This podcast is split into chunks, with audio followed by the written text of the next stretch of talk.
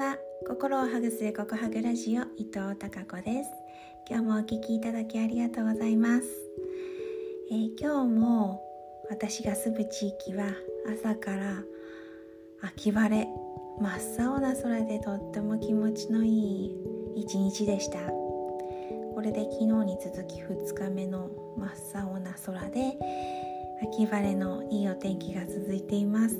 全国的には雨の地域が多かったみたいなのでまたねニューヨークの洪水の被害なども心配ですが、うん、あの晴れた日はちょっとこの心地よさを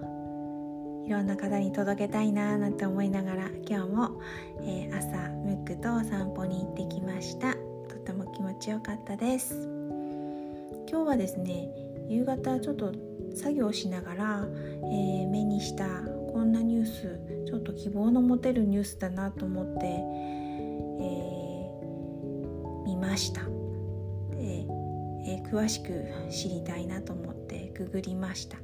ワクチン検査パッケージというものです。これは何かというとですねえー、専門家らで構成する政府の新型コロナ対策分科会でね尾身会長がうん提言したようなんですが、うん、ワクチン・検査パッケージ、え、希望者に対するワクチン接種が接種が行き渡った今年の秋以降11月と書いてるものもありましたがの、うん、秋以降の日常生活に関する提言をまとめましたということです。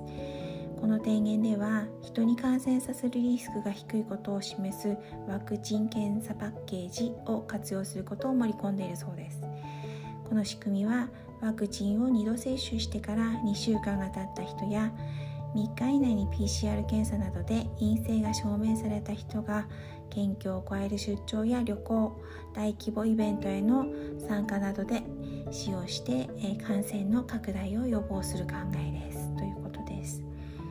で一方飲食店についてはどのように活用するべきか検討する必要があるとの表現でとどめているそうなんですがまた医療が逼迫逼迫した場合には活用されない状況になることもありえるということのようです。ただこれまでよりはちょっと希望の持てる、ま、提言がなされたのかなされるなされた。今日3日ですからね。なされた。